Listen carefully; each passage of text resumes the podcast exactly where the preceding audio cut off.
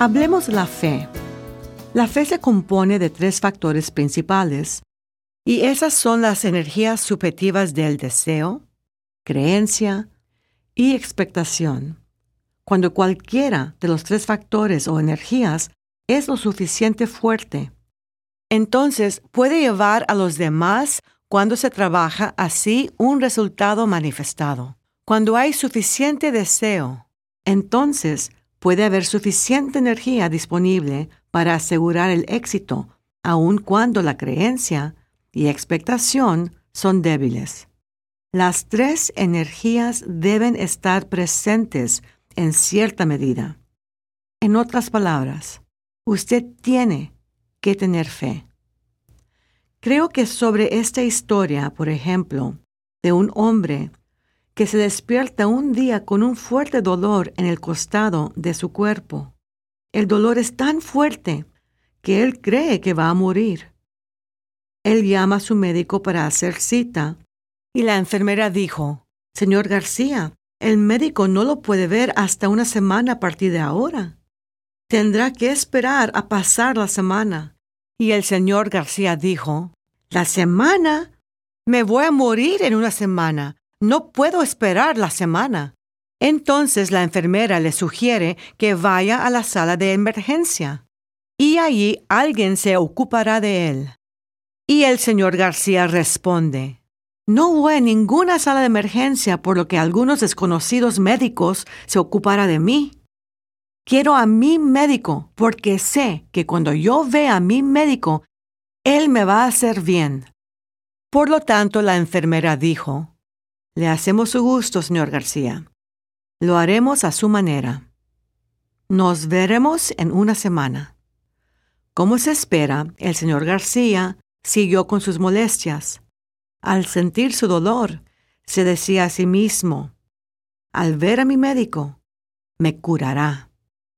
Se lo pensaba día tras día.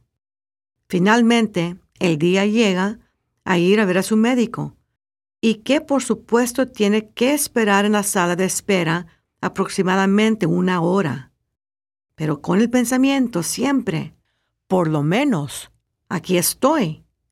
Y cuando vea a mi médico, él me va a curar.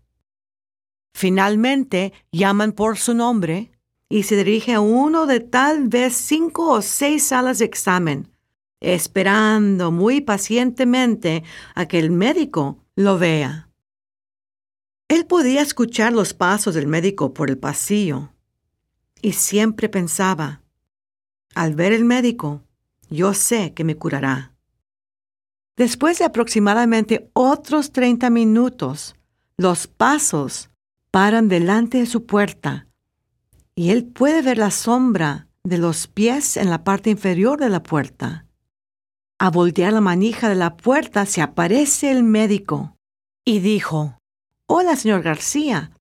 ¿Cuál es el problema? Bueno, el señor García se levanta para mostrarle. Se empieza a mover de muchas formas como un contorsionista.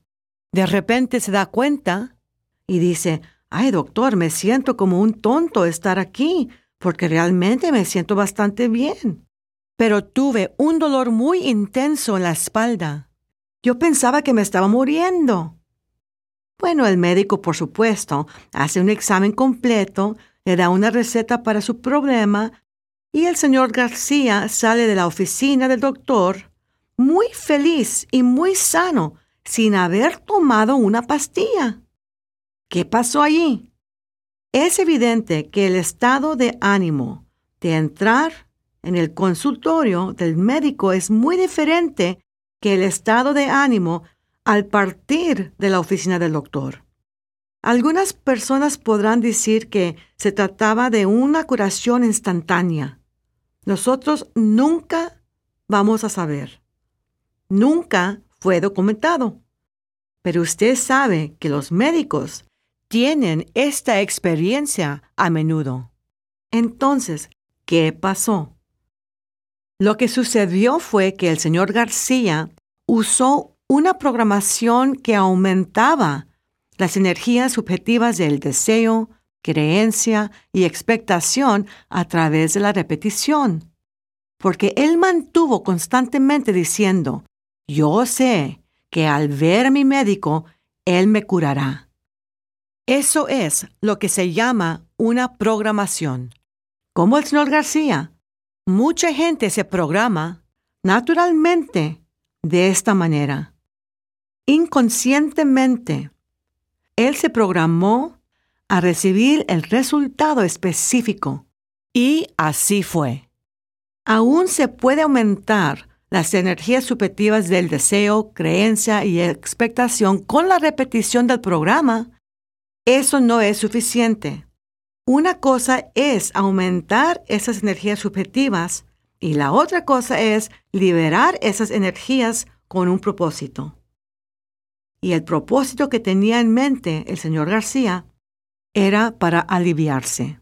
Entonces, ¿qué mecanismo utilizó para la liberación de esa energía subjetiva? Con el fin de liberar energías subjetivas es necesario que haya la aplicación de un sentido físico. Sin saberlo, el señor García estaba haciendo un programa perfecto. Cuando veo, y dijo ver, a mi médico, él me curará. Aquí vamos. Su deseo de ser curado le hizo esperar la semana. Su creencia en su médico era evidente en el programa propiamente, dicho en la declaración que estaba haciendo a sí mismo. Cuando vea a mi médico, él me curará. Su esperanza se incluyó en el programa con la palabra ver.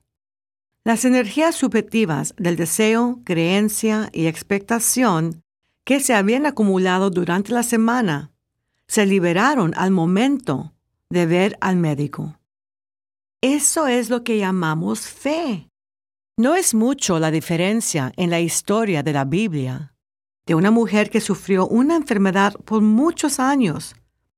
Ella mantenía el pensamiento, simplemente tocando su túnica me sanaré. Se lo pensaba repetidamente hasta llegar Jesús, luchando con las multitudes para poder estar en posición para tocar la túnica. Y la historia dice que él volvió al sentir la energía mover de su cuerpo a la suya y pidió, ¿quién me tocó? Y cuando se le dijo que era ella, él se vuelve a ella y le dijo, Tu fe te ha sanado. Él nunca dijo, el sanador más grande que hemos conocido. Jamás, jamás dijo una vez, yo te he sanado. No, él dijo, tu fe ha hecho todo. Porque tienes fe, la fe para hacer cualquier cosa suceder, y la fe siendo tu deseo, creencia y tu expectación trabajando juntos. Pero siempre hay necesidad del sentido físico que va a permitir la energía pasar de lo espiritual o la dimensión subjetiva a que se manifieste en la dimensión objetiva, en la forma que usted desea. Para el señor García era el sentido de la vista y para la mujer era el sentido del tacto. Es importante que usted sepa, porque esto es lo que se necesita para el éxito de las manifestaciones. Hay que tener fe en todo lo que haces.